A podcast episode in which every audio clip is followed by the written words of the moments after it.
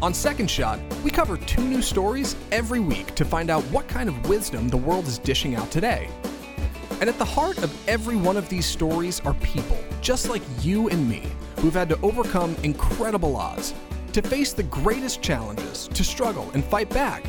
But now, we're changing it up. In these episodes, we're skipping the headlines and going straight to the people that inspire us to grow, be bold, seek change, and act courageously when the rest of the world may not. A second look, a second chance, a second shot. This is Second Shot Sit Downs with your host, Jenny Anchondo. It is time for a second shot sit down, actually, with a couple we've interviewed before for the TV show, but uh, we had to get them back in here to get more in depth. Raj and Anna Asava are the co founders of Hunger Mitao, which is a grassroots volunteer movement to mobilize the Indian American community in support of their local food banks. They also moved from India to America, and I just have so many questions about their experience, about their nonprofit, etc. So they are back with us. Good to see you both. Great to be back, Jenny. Thank you for having us. Okay, listen, when you came here last time, we, we, we stood here and talked for another 30 minutes, and I thought we've got to record this on camera. Uh, uh, but I have to check in. How is Hunger Mitao going? I know you have been traveling. How, Yes. how, how is the effort going? Amazing. Actually, the community is stepping up in a big way. Uh, last time when we were here, we kind of gave your audience a little bit about what Hunger Mitao is. It's a, a movement, not an organization. And we are asking other communities to step up. And thanks to you, uh, we got uh, the word out to other communities. And just uh, last week, Yeah. we launched the, the Hunger Mitao movement version for the Hispanic community. Amazing! Yes. Yes, Oh and my it's called gosh. Sin Hambre. Sin Hambre. Ombre, yeah. yeah, sure, Sin sure. Hambre. And uh, it's being led by a fellow just as passionate about hunger, uh, wiping out hunger, uh, named Anthony. And we are really indebted to him and his leadership to get that thing started. And across the country, the Indian community has stepped up in a big way. And uh, uh, frankly speaking, uh, I'm so proud to share with you today that we have completed five years of Hunger Mitao. And in the five years, the community across United States, the Indian American community, has enabled 50 million meals. Five zero. Five 50 million meals. Now, what's different about your nonprofit? And I, I love, I mean, or, you know, your group, I honor so many different organizations and, you know, and really try to see them for what they are. To me, the real game changer is that you didn't try to reinvent the wheel here. Mm-hmm. You, you didn't try to say, oh, well, we're going to create our own food bank that, that only our community will donate to. You're really sort of infusing your community into what already exists. Can you explain that on a, No, sort how it exactly works? that. Because there is a very efficient um, machine, the Mm-hmm. food banking system, that works. They have reach into the areas that need assistance, right? I mean, we, we couldn't even, the issue is so large that setting up another food bank doesn't really make a difference. But strengthening what is existing, that infrastructure, I think that is- Mm-hmm. that is the only way we can even make an impact. Yeah. Right, and and you you obviously have. I love that you're expanding this to other communities. Um, I wanted to talk about the fact you, you know you were bringing up uh, the fact that you came here. You're mobilizing the Indian American community. You both moved here from India. Who who came first? I came first. Okay, and how did that go down? What were the circumstances? So it was interesting, and I'm glad that uh, the title of this show is Second Shot Sit Down. And uh, Jenny, right off the bat, I would say life is all about second shots. That's the you know, truth. uh, when a like the old saying goes, when a door closes, two windows will open up. So never give up in life. Uh, interesting thing happened to me growing up in India. I was a brilliant student. In fact, to the point that my teachers actually had me skip a few grades. And I was coasting along and I was looking forward to a good career. And suddenly I had typhoid. And that had me on bed rest for almost a year. And uh, in India, the schooling system is such that if you have a break in your schooling uh, courses and journey, then you really are left behind. It's not like a semester system that you can jump in and you can catch up. So I was, you know, at a point in my life at a very young age I did not know what I'm going to do next. Right. And that had to have been kind of depressing for somebody who's always been honored and lifted up because of his intellect and intelligence. All of a sudden that's taken away. By the way, typhoid, not something we worry about here. What what is that what was that like? Oh, We're goodness. also talking about a long time ago, yes, yes. right? So Sure, sure. No, I know you're not throwing shade at him. no, no. But you know, I just wanted to kind of put some context around this conversation because this was many, many years ago. Right. And even things in India have changed. the course. education systems evolved. Right. But in those days, it was so different. And typhoid was quite common. Yes. I mean, and the thing is that typhoid actually was life-threatening disease back then in that 70s I'm talking about. And what it did to me was I basically was uh, hit pretty hard with the typhoid and a relapse. That means as I was recovering, I got the second uh, or it's like a like getting COVID twice. So I okay. got typhoid twice, and uh, so I was on bed rest for an entire year. In fact, my mom and dad say it was like a second life for me Wow. right? So mm-hmm. that's what i went through. But besides the physical challenges and the life threatening thing that it had on me the, the setback that i had in whatever i was planning to pursue in my life I, I mean i just did not know what path to take. So fortunately my dad and my elder sister who was already in america they come they came together and says hey maybe he needs a fresh start. Why don't he comes why don't he come to america so they invited me. They spon- my sister and my brother-in-law sponsored me back in '74, uh-huh. mm-hmm. and I came to US and talk about second shot. And then did you say your dad was already here? or No. No, my your dad dad was was chatting with your Sister. sister and brother-in-law saying he missed some school years. Maybe we'll. And how old are you at this point? I was in my late teens. Not even like a full-grown adult. Yeah, yeah. No, Just no. and and and how long had it been since you had seen your family in America? So uh, we have a very large family. I I come from a family of eight, so I'm one of the eight. And uh, fortunately, over the years, everybody has moved to United States. So we actually look forward to family gatherings and family get-together to to you know to meet up. Uh, the last we met, everybody was exactly a year ago in Detroit, which is where I had come to United States, by the way. Uh, and that was at a wedding of my nieces. I bet was that a huge It was a wedding? big, That would have been fat huge. Indian wedding. I've been to some Indian weddings. So much fun. You have to bring so many outfits. Oh, yeah. Oh my goodness, so many days, yes, right? so many. Oh my gosh, yes, you got to use all your vacation time for the whole year Totally. to attend the one wedding, and it's always worth it. Um, but no, but I mean, when you were about to move to America, Yeah. like, how long had it been since you had seen that part of the family? Well, uh, Your sister used to visit India. My sister used to visit India, you know, who was here, and then uh, in regards to the family in India, right? Uh, we made a point of visiting often, so uh, once a year. Yeah. In the early stages of our marriage, we would go maybe two to three time, no, once every two three years. Okay, But over the last ten years, we have been going to India every year. Because you guys travel like crazy. We love, we love traveling. You do. Okay, We so traveling. so you're you're you're not even graduated from high school or anything in India, and No, actually, I, I'll Oh, share you with did, you. 'cause you- so actually, I was I was in my second year of undergrad, in India by that time because I was skipping grades as, Oh, you- as that's I mentioned right. to you, right? That's right. But again, it was still an undergrad of a most generic course or system, and uh, uh, it, it really didn't add up too much. So that's why when this opportunity to came, come to America came along, I jumped at it.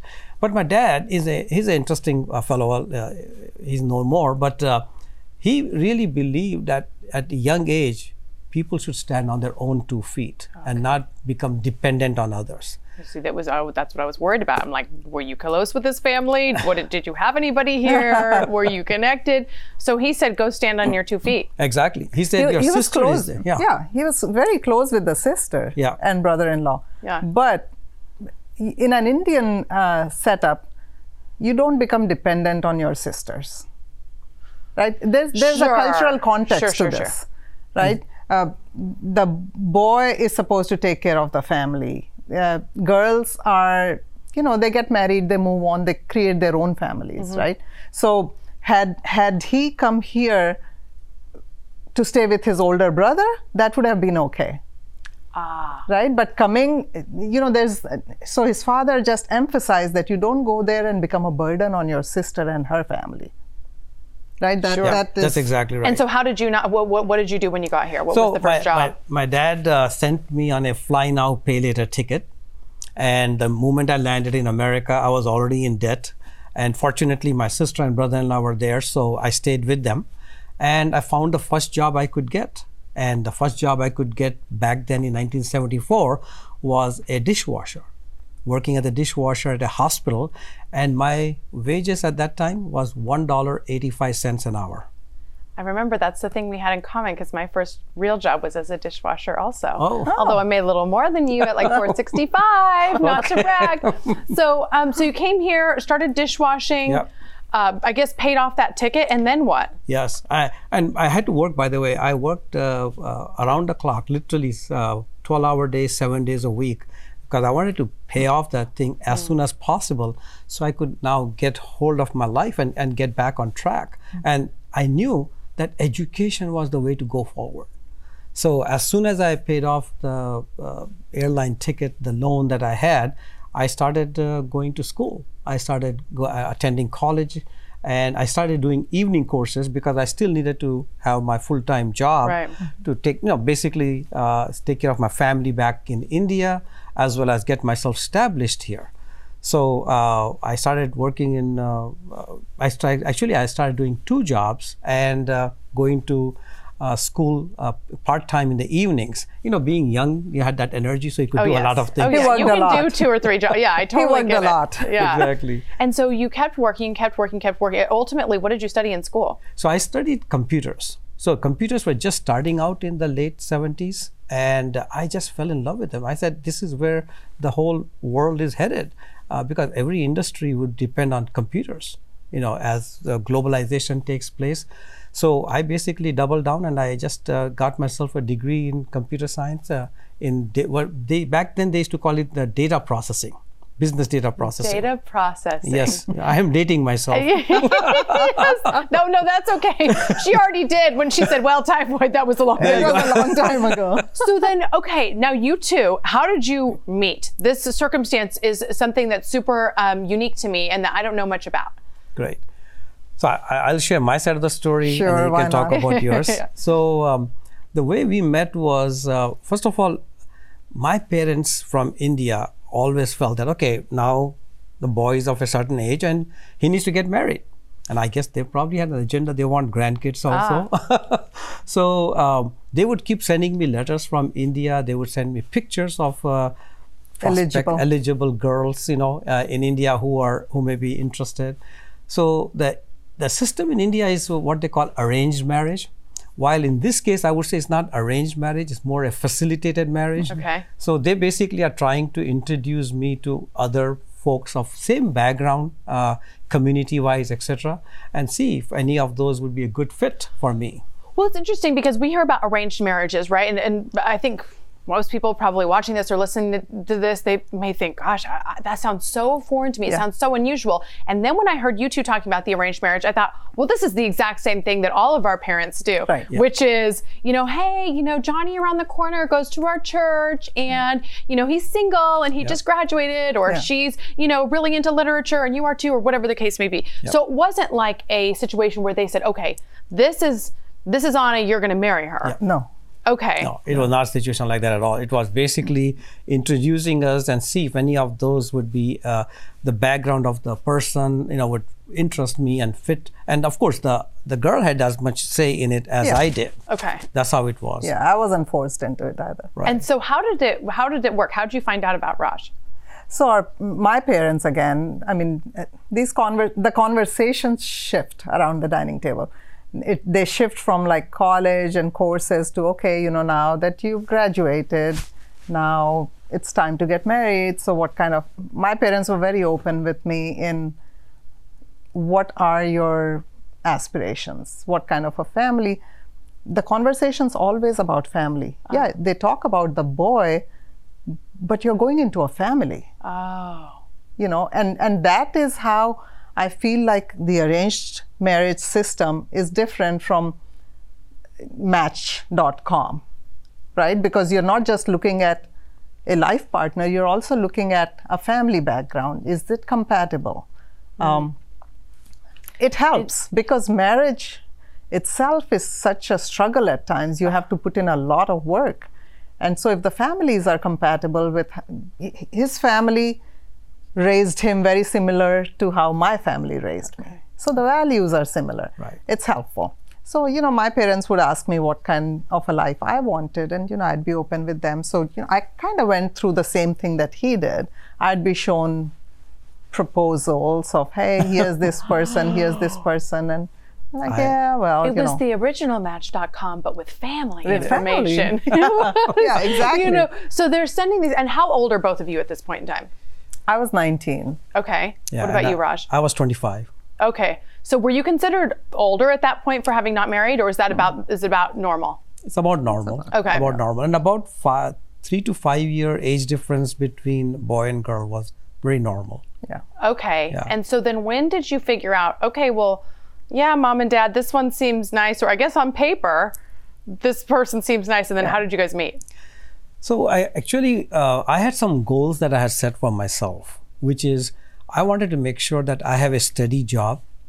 I, I wanted to make sure that uh, I have a own home before I consider getting married, because I did not want to bring a person in my life and then have her also go through the same struggles of you know making ends meet and and putting things together and then eventually getting into home. I said I want to treat my wife as a queen. I want her to come right into a palace. And then we'll, of course, build beyond that. So, with those goals set, uh, I basically, initial proposals that came to me from my parents, I said, I'm not ready for it. So, I, it was not that the girls were not good.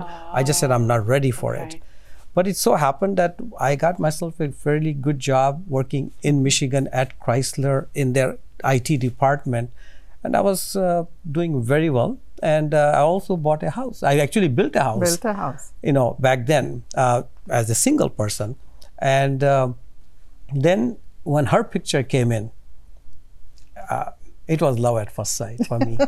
On paper. All- I looked at her picture and says, hmm, she looks good. And I said, it's time for me to visit India. So you went and met her. I went and met her. I was nervous because you know pictures you only get one dimension of a person. You know, know how the Yeah, but that was of the- before filters. So you knew That is it, like she would actually be as beautiful as she is in person. it was so. It, so, it, so was. So uh, then, so then you guys meet, and then how long? Are, how long before you're engaged? So that that that is unique. So I don't want your listeners to think, oh, that's generally how it happens. We met, and that evening we were engaged. Oh my gosh! He's like, she looks like the picture. Okay, now were, were you going to that meeting expecting an engagement, Anna? No, No. No. You were just like, I'm going to meet this guy and see. Yeah. He's already started my palace. So yeah, I went in thinking, okay, you know, we are here to. This was the first time I had actually met a prospect, right? The other ones were oh pictures and here and there, but we were like, okay, you know, and we went, we traveled to his city, uh, okay. and my parents and I, and you know, we met. Um, it's kind of hard. There's always an entourage, So your parents are there on the first date with you. and it wasn't a date; it was a gathering. Okay, So but the, the first meeting. yeah, yeah. first meeting. Okay, so the first meeting, it's both families. So the families are kind of checking each other. Are they are they checking each other out? Like, okay, we might have to spend a, a holiday with this person. So I, I, I would say that the families already checked each other out. Oh, that's right, because otherwise they wouldn't have exchanged. There's some research. Naturally. So they There's already a due diligence that's done. that's already done right? by the Okay. family. So they knew that uh, they're both upper middle class families. They both had the similar values, both the families, and uh, so they had already met up a few times even before the two of us met. Then eventually, when I came to when I went to India and uh, she was there, so they it was it was like a walk in a room, and you know we both of us meet each other for the first time with both sides of the family members around us. So you know we just look at it and we sheepishly smile at each other, and that's all we could do. And then uh, they said, okay, you know, the two of you need to go and uh, kind of get to know each other.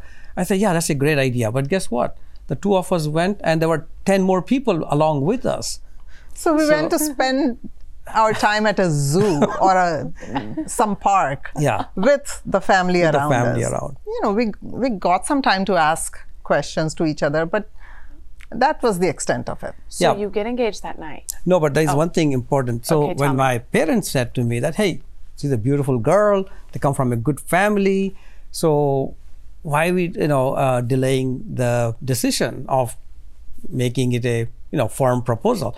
So my grandmother also at that time was very old, so that was another consideration because that would bring a lot of happiness and joy to her.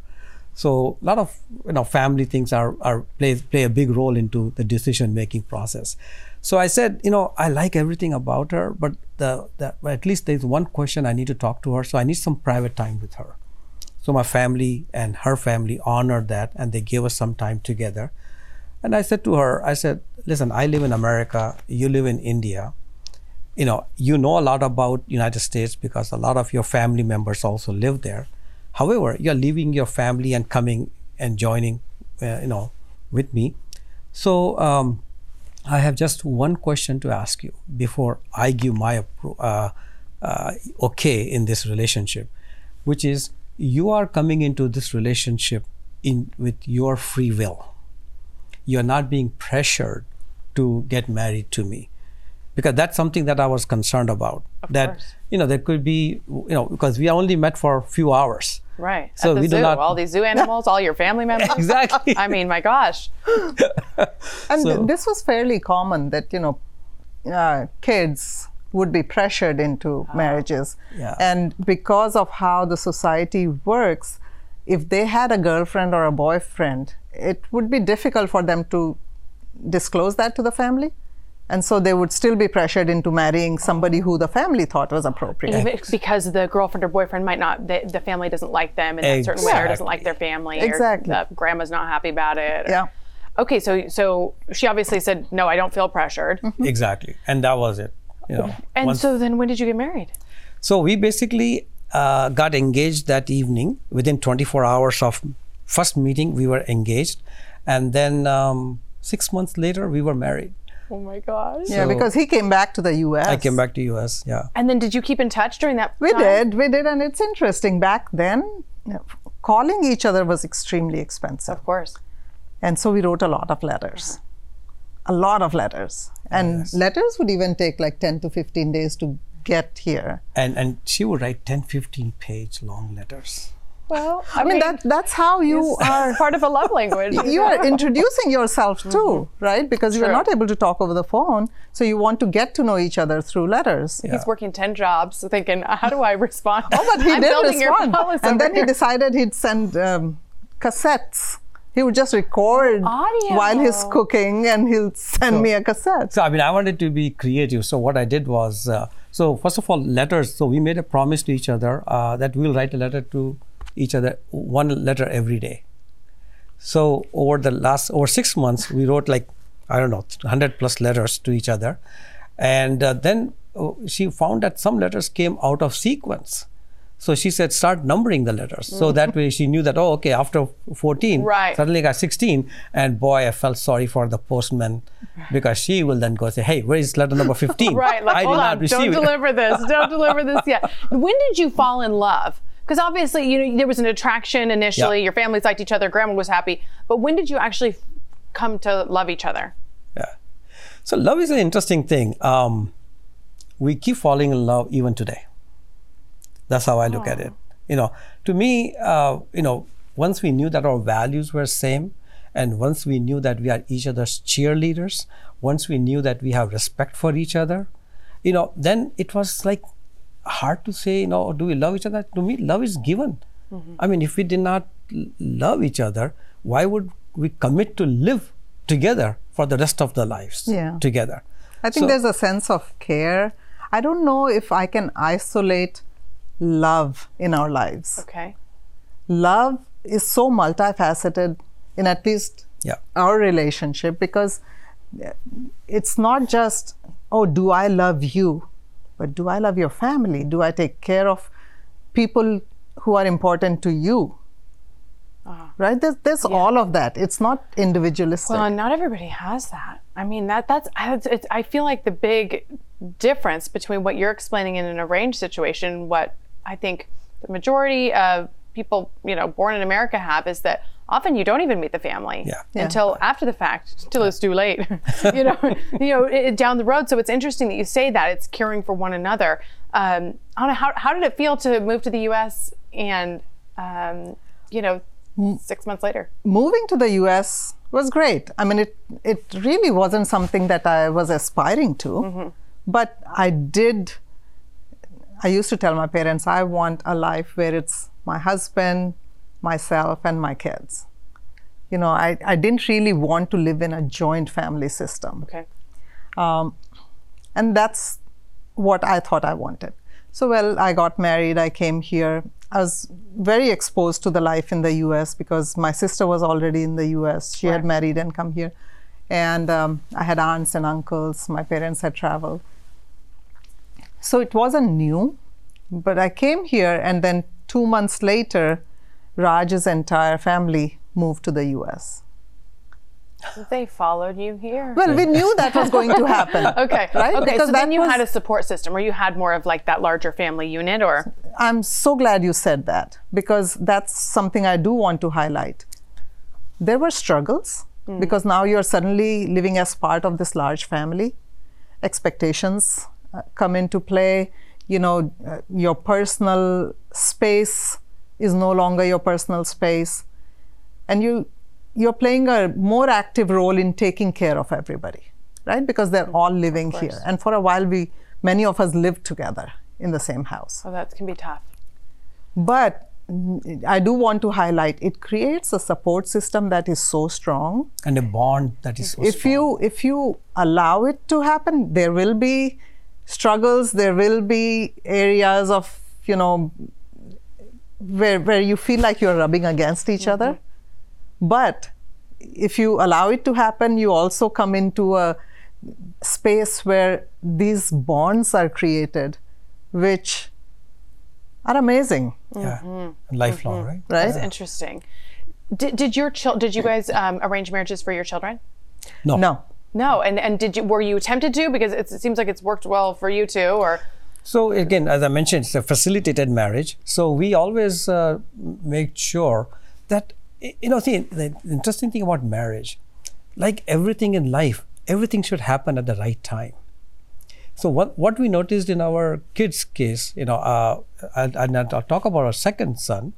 Uh, first son, you know, he was uh, uh, fortunate. He found his uh, soulmate uh, while he was still in college. Oh, wow. You know, and uh, they met up, and then uh, then it took them some while before they realized that they were made for each other, and eventually they got married our younger one, you know, he was having a wonderful, successful career in San Francisco. And Anna and I looked at each other and said, you know what, this boy is married to his job, ah, right? So every time we talked about, okay, you know, do you have any relationships and uh, can we look at uh, a marriage in the near future? Uh, he would say, I'm too busy. So uh, we just knew that we have to at least somehow shake him up to make him realize that you know you need to take time. Relationships don't just come out, come come on their own, right? So uh, fortunately, we had a, an opportunity where Anna was able to actually go and meet up with him and speak with him and have him open up and take time to you know find uh, a partner so we had uh, you want to talk about the hawaii trip No, so that that I would suggest that we say for the younger one, it Yeah. it followed a little bit of the arranged marriage system where you know he was introduced to somebody Sure. And then both of them met they took their own time and uh, they decided yeah that was going to be it and it did work. Oh, it's worked working great. beautifully. Oh my gosh! And now you guys are grandparents. Yes. and- oh my gosh! Well, I, I just find it so interesting. I love that. I just feel like I learned so much, and I, and I'm sure that you know every different society has a type of you know way of getting couples together that we can all you know learn from. That's that's what I've learned from from chatting with you. It's really interesting.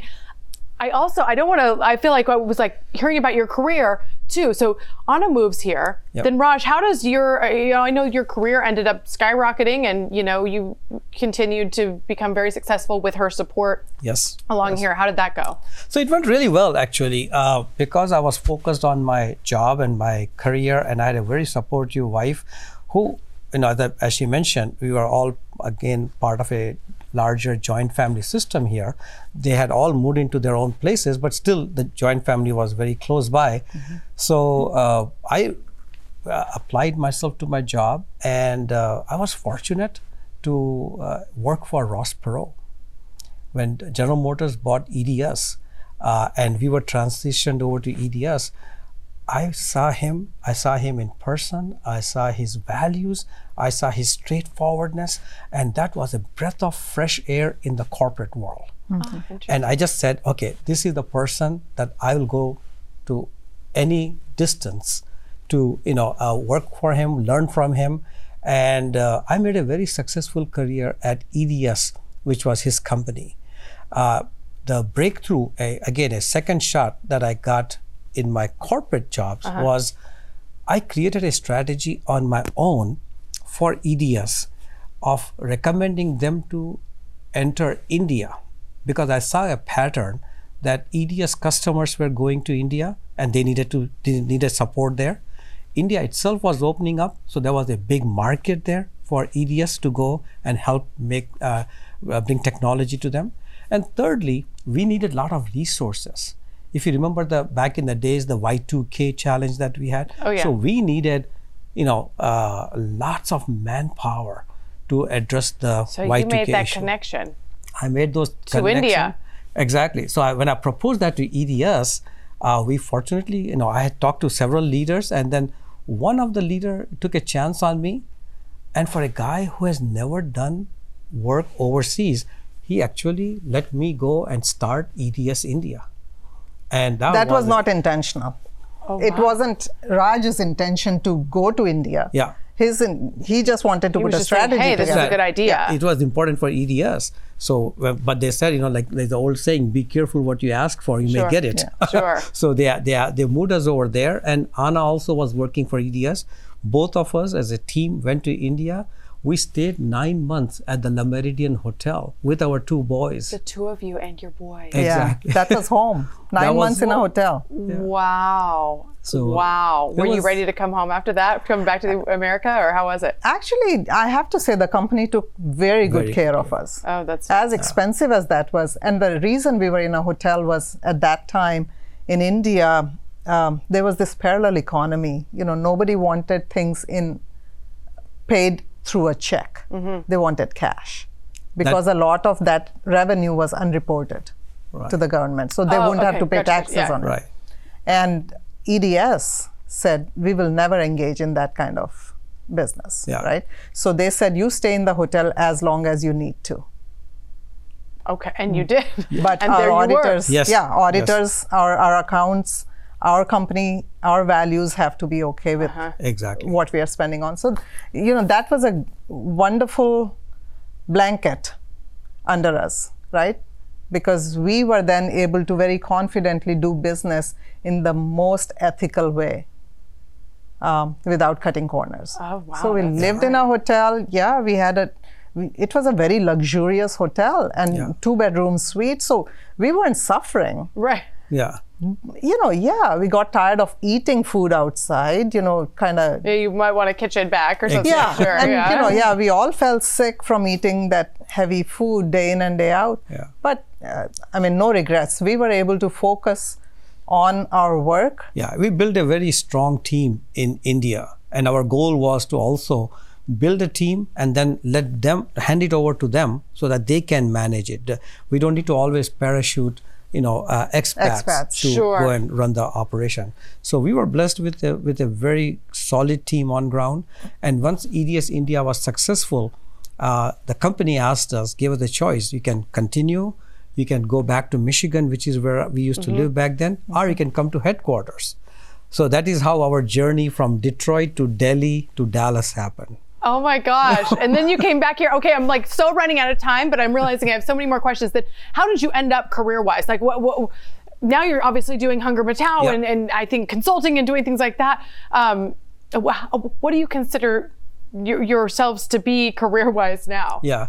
Well, career wise, you know, we left our corporate careers 10 years ago. Yeah. 10 years ago, I was the chief strategy officer for Perot Systems before that was sold to Dell. And at that time, Anna and I, you know, we took an inventory of our life. What do we want to do? And we both decided that it's time for us to give back. Uh, I don't know whether I shared with you earlier or not, but you know, we were influenced by a discourse that we heard about two decades ago by a guru who was visiting Los Angeles, and we happened to be there at the same time. And there were three words that he said in his discourse that kind of stuck with us and kind of resonated with us, which is human life is best lived in three stages. And that's learning, earning, and returning. And at the time when EDS um, Perot Systems was sold to Dell, Anna and I felt, okay, enough of our learning and earning. While we will still continue to do that, Sure. but it's our time to put majority of our effort and energy towards returning. Nothing is going with us, right? What are we doing to help the next generation be successful? So that's when we doubled down and we said, let's focus on what are the needs out there that we can impact through whatever limited resources we have. We back then focused on needs in India and other third world countries because that's how we were being programmed. We were, uh-huh. all of us, that is, by the way, that, you know, the need is there. Uh, as opposed to there's hungry people right here Exactly. within Yeah. a mile of us. Exactly. Yeah. I mean, Exactly. it's not visible, right? And you can only identify with what you are aware of. Right. So, you know, every time we went to India, we would see the need there. And we are first generation immigrants. So we still have very strong ties with our motherland. So, you know, we started supporting those. But, you know, that that's how kind of, you know, when you talk about second shots, I would say some are intentional and some just happen.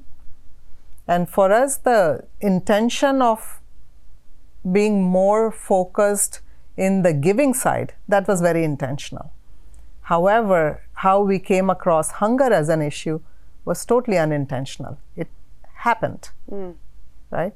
Now, what we did with that again becomes intentional, right? So when Sure. Raj says one door closes, windows open, yeah, but you have to be cognizant of the fact that there's an opportunity that you can do something with. Right. right.